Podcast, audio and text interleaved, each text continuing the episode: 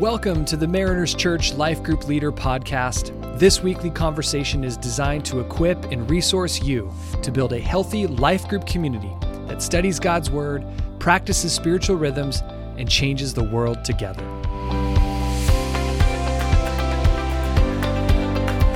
Welcome back to the Life Group Leader Podcast. We are excited about starting a new series. We are going to be looking at the book of Ruth, found in the Old Testament. And this is a beautiful love story. And so we've actually titled this series Return to Love.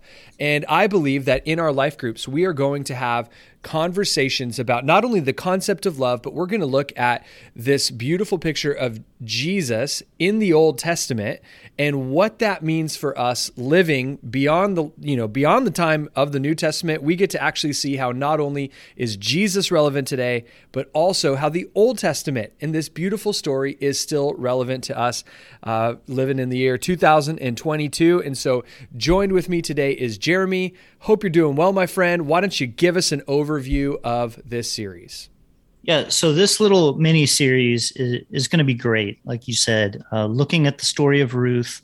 And so this first week, we, we actually hit the first three chapters, and then we have some that we're going to come back and, and focus on. Uh, a really popular phrase. A, a, lot of a lot of our leaders and people in our groups may have even had uh, these verses in their wedding ceremonies. They're real popular for weddings, although we'll see that the context is is not marriage uh, where we see these verses, but uh, very popular verses. So we're going to really take the first three chapters this first week and see uh, God's loyalty and love for his people. And also this picture of loyal love between Ruth and, and Naomi and uh, the rest of her family as the story unfolds, uh, a more distant family.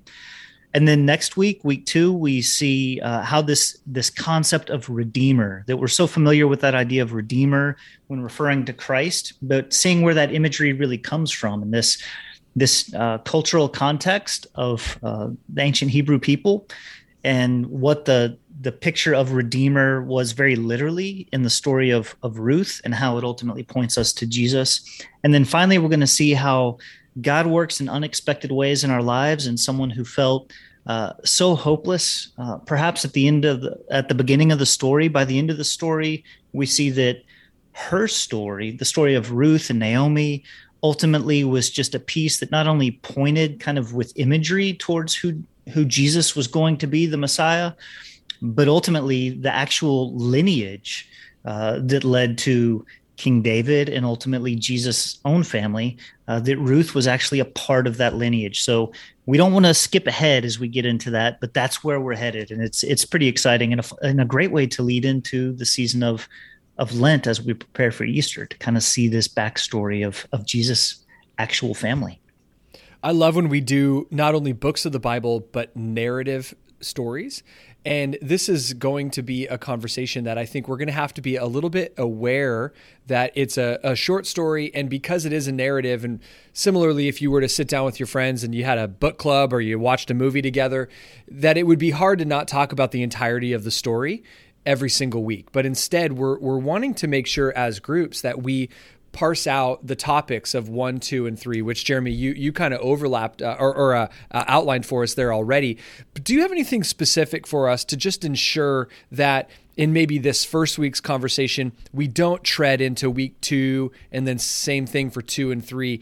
What what advice do you have for our leaders to try to help us stay really tight to the topics of each week? So, so the the first thing I would recommend is that it it's a short book. It's only four chapters, and those chapters aren't long either. Uh, so you'll see that even this first week, we're going to read the first three, have people read the story as a group before coming back to focus. So I would encourage leaders first to read through the book of Ruth so that you are familiar with the whole story, and and you'll know kind of how not to to get ahead of yourselves. And then for this week in particular, uh, avoid going into the theme of redeemer too heavily because week two we're going to look at how jesus is the ultimate redeemer. So we're not going to get in uh, try to steer conversation away from redeemer and and avoid uh, getting into the idea of of king as well that how ultimately this this points to jesus as king. That shouldn't come up this week but redeemer and king are going to be things we want to look at in, in weeks two or three Okay, that's that's really helpful, and and I think the reason I'm bringing it up is while the guide is really clear, and the questions are going to lend us to talking about the relationship between Ruth and Naomi, and it will keep us under this idea of loyal love. For those of us who are familiar with the story, it's going to be uh, you know an exercise in restraint to not yeah. bring up where the story is going because I think what you've done here is uh, really designed a great conversation for us that um, separates out those those themes that show up throughout the story. And so, Jeremy, uh, are there any things that our leaders uh, should be doing? In preparation for this week, I would imagine reading the whole story is probably a, a good thing, but it's also going to be a challenging thing because again, we want you to stay focused on topic for this week. But anything else you'd add to that? With this week's conversation, one of the ways we really want to uh, help people get into uh, really relate to it, both kind of mentally put themselves in the place of of Ruth and Naomi, both actually uh, this week, uh, but also emotionally and just kind of practically. Uh, a lot of the questions this week, in order to set us up for the rest of the story, are trying to identify with both Ruth and Naomi in this beginning of the story before we start to see how we get hints and we get little pieces of how God is going to provide for them and, and fulfill promises and show his faithfulness. But this first week, we, if we can really identify with, and so as leaders, maybe think about times in your own life where maybe you felt uh, hopeless or helpless. Uh, maybe you were even bitter about the way your circumstances were turning out.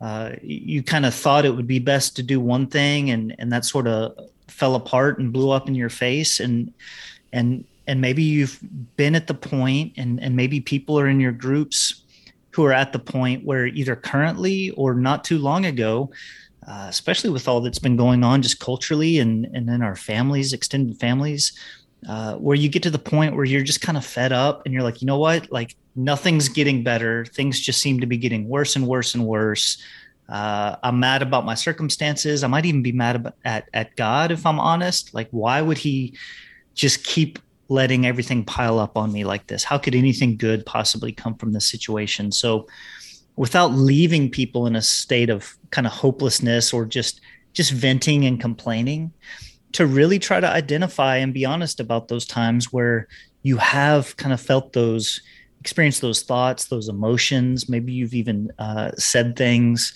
in just frustration or anger or bitterness.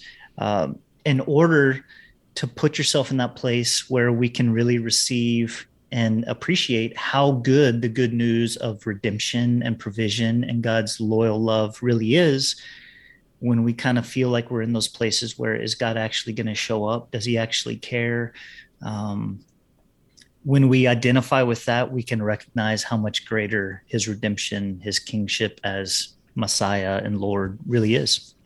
You're hitting at something that has been so important in my own devotional and study life, which is before I can try to understand God as he shows up in the story, you know, however God is going to deliver, save, rescue, whatever, whatever, depending on the passage, right? Before I can fully understand the God I'm about to experience from a particular story, I need to put myself in the same emotional state as the person within the story. So the, you know, Ruth or Naomi in this example, or whether it's Jesus and his disciples, like before uh, anything that I can grasp the character, the nature of God, I need to relate to the experience that these people are having so that I can almost like just like these questions you're saying, you know, where do you see um, the you know emotional relational needs? Where have you felt bitter? Where have you felt alone? Things like that in your life. By identifying those areas in our life, it actually puts us in the place where we're going to receive God in this in a similar way as we'll see him in the scripture as we get to that part of the story. And so you're really actually helping us to um, not take God out of context, but instead to experience God within a context that we have shared with the biblical characters that we're we're studying here. So, um, with that in mind, you know you've got a, a, a, lot of great questions here, and one of the things that I um, would would probably reemphasize here, and I think Jeremy, you've done a, a great job. You've already said it here today, is that we want to find ourselves to identify those areas of bitterness or isolation, loneliness a place of hopelessness. We don't want to leave ourselves there. And we also don't want to make that the only point of the conversation because we also want to look at the other side. And, you know, you have this lookout section, where do you see emotional, relational, and material needs in the circles that we influence? And, and where else do we see those needs? Where else are those things? So, meaning we get to see ourselves in both positions here a place where I was in need, but also identifying areas of need outside of my own life. Yeah, and and that's that's so important. It, I think the natural, surely the natural uh, posture that we desire to be in is the one who helps others, right? Like everyone wants to have it together, and it'd be nice if we could just have that reminder of, okay, don't don't forget in all your, uh, you know, in all the ways that God has blessed you to to be generous and to be thoughtful of and mindful of the people around you, but to truly uh, experience that reciprocal nature of of relationship where uh, sometimes it takes as as much or more humility to to receive help uh, whether that's just an encouraging word or that's actual like tangible help. We see both in the story of of ruth and naomi how they are helped both very practically and, and tangibly with physical needs but also how emotional and relational needs are, are met and so to think about who has encouraged me who has who has god used to kind of provide for those various needs in my own life and recognize those people and, and thank god for how he used them in your own life. But then to to not forget okay and how can i continue to be that sort of encouragement or the way god provides for someone else's need as well? Because mm. he does both yeah without a doubt the the last thought I had kind of for this episode, and, and, Jeremy, if you have anything else for us, please share. But that I, I, like that you've included in here what other insights from the weekend message were especially timely for you. It, just as a reminder, I think that sometimes we can. Um, almost compartmentalize our, our weekend messages from our life group discussions, even though we're trying to provide a resource that is able to bridge the, you know, the the several days perhaps that are between the two. And it's always welcome that you bring into the discussion as a leader or you foster a conversation from within the group of perhaps anything that did happen within our weekend teaching that might uh, be pertinent to this this conversation. And so, you know, as Jeremy's preparing for this, it's hard to provide all the commentary and the color that our weekend teachers are going to provide because they're studying at different times and under different circumstances. And so, um, just life group leaders. Last reminder for me, right, is that that you can incorporate some of the learnings, the bullet points that you captured from the weekend, or perhaps an illustration that was very timely.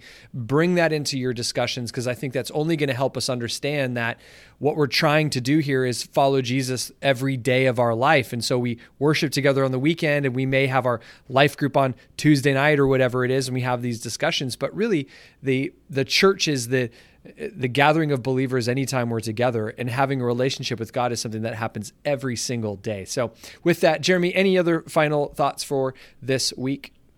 Yeah, just just that I'm excited about this little mini series and and tying together like you just said how how has god used maybe the weekend experience and the teaching there to kind of speak into our lives in relation to this text?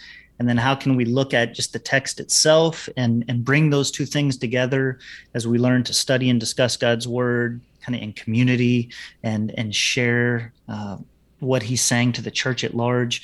It's just an exciting time. And again as we prepare for lent and head into that easter season to see how God's always at work in in people's ordinary daily lives to lead to His ultimate redemptive purposes. So, um, as they kind of put themselves in in the place of uh, the different people in this story this week, uh, we get to prepare for next week and looking at redemption, and then ultimately how God would use all of this uh, to bring about the story and and life of Christ.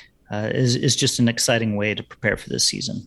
Amazing. Well, I'm looking forward to that second conversation in Life Group Leaders. We are praying for you. I hope that while this is a short series, I hope that this first week's discussion gets you set in a direction that's going to make for the next couple really fruitful and beneficial for the people in your group. And so we're grateful for you. We're praying for you and have a great rest of your week. Take care.